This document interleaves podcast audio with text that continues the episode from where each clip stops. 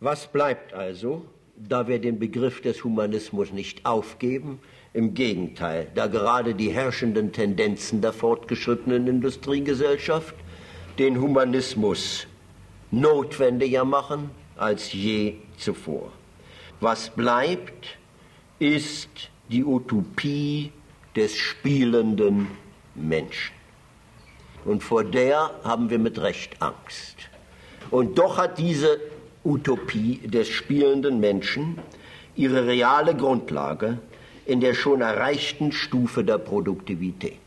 Aber um dieser Utopie näher zu kommen, das ist um die Idee eines wirklich befreienden Humanismus zu formulieren, ist nötig, nicht eine weitere Entwicklung der Produktivkräfte, nicht eine weitere Entfaltung der Produktivität, sondern vielmehr die Umkehrung der Produktivität, das heißt der Abbau aller destruktiven und parasitären Produktion, der Neubau der Städte, die im wahren Sinne unmenschlich geworden sind, die Wiederherstellung der Natur nach den Verwüstungen der Industrialisierung, die Einschränkung des Bevölkerungswachstums, die eine der wichtigsten Vorbedingungen für eine menschliche Gesellschaft ist. Erst solcher Abbau und solche Umkehrung der Produktivität, solche Rückkehr zu einer menschlichen Lebensweise würden die neuen Bedürfnisse und die neue Struktur entwickeln können, ohne die eine humane Gesellschaft heute undenkbar ist. Bedürfnisse, die heute in der Tat zu fehlen scheinen.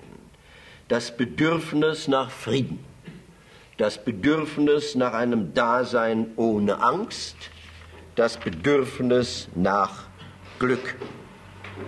Offenbar ist diese Humanisierung, die sich in einer solchen Umkehrung der Produktivität und der Produktion darstellt, gleichbedeutend mit der totalen Revolution, auch des Sozialismus.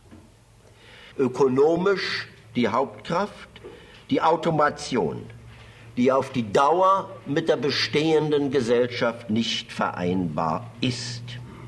Sie tendiert zur Aufhebung des Tauschverhältnisses, zur Aufhebung der Warenproduktion, zur Aufhebung des Wertgesetzes.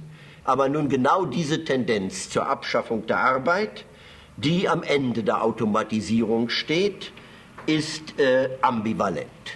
Sie kann auch zu einer Konzentration der Macht führen, gegen die selbst die Kontrolle, die wir heute schon haben, ein Kinderspiel ist, eine Manipulierung des Menschen in allen Gebieten, eine Perpetuierung aggressiver und äh, repressiver äh, Triebe.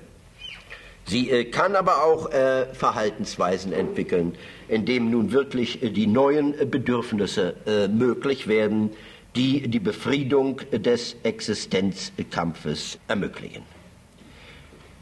Abschließend, wenn Aufhalten und Umkehrung der Produktivität die Vorbedingung der Humanisierung ist, dann heißt das nicht Regression zur Armut, zur Unreife, zur Unschuld, sondern im Gegenteil Produktion zur Befriedung der vitalen Lebensbedürfnisse, der wirklich menschlichen Bedürfnisse, überall da, wo Armut und Elend noch herrschen.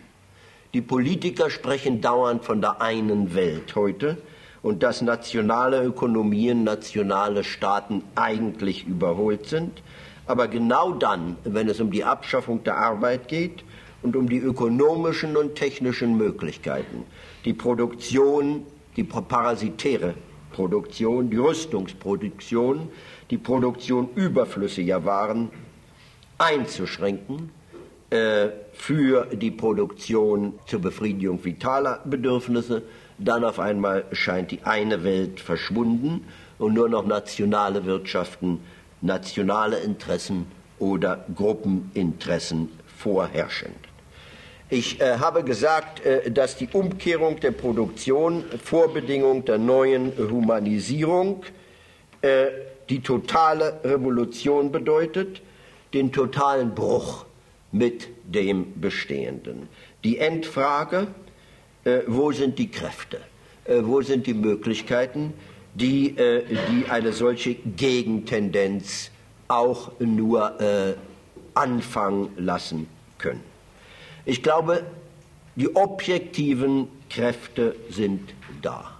Äh, sie sind da und sie sind besonders da äh, in dem Gebiet, äh, auf das die Industriegesellschaft angewiesen ist, nämlich in der immer größeren Notwendigkeit fortschreitender Automation. Die subjektiven Kräfte sind im Augenblick nicht zu identifizieren. Es gibt keine Massenpartei, es gibt keine Massenorganisation, auf die man hinweisen könnte als äh, Träger dieser neuen humanisierenden äh, Tendenzen.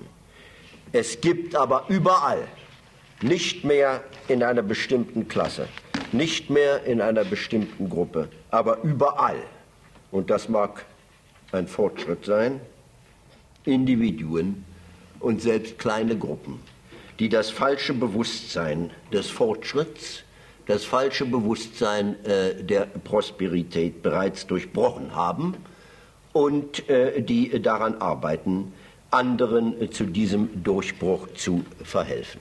Ich glaube, äh, dass es heute mehr als je zuvor äh, die Aufgabe des Intellektuellen ist, nicht äh, nach einer Massenorganisation äh, zu suchen, mit der er sich identifizieren kann, sondern in seinem Kreise daran zu arbeiten, denen zu helfen, die unter dem falschen Bewusstsein leiden und die schon jene Bedürfnisse haben, vor allem das Bedürfnis nach Frieden, ohne dass eine Humanisierung unmöglich ist. Dankeschön.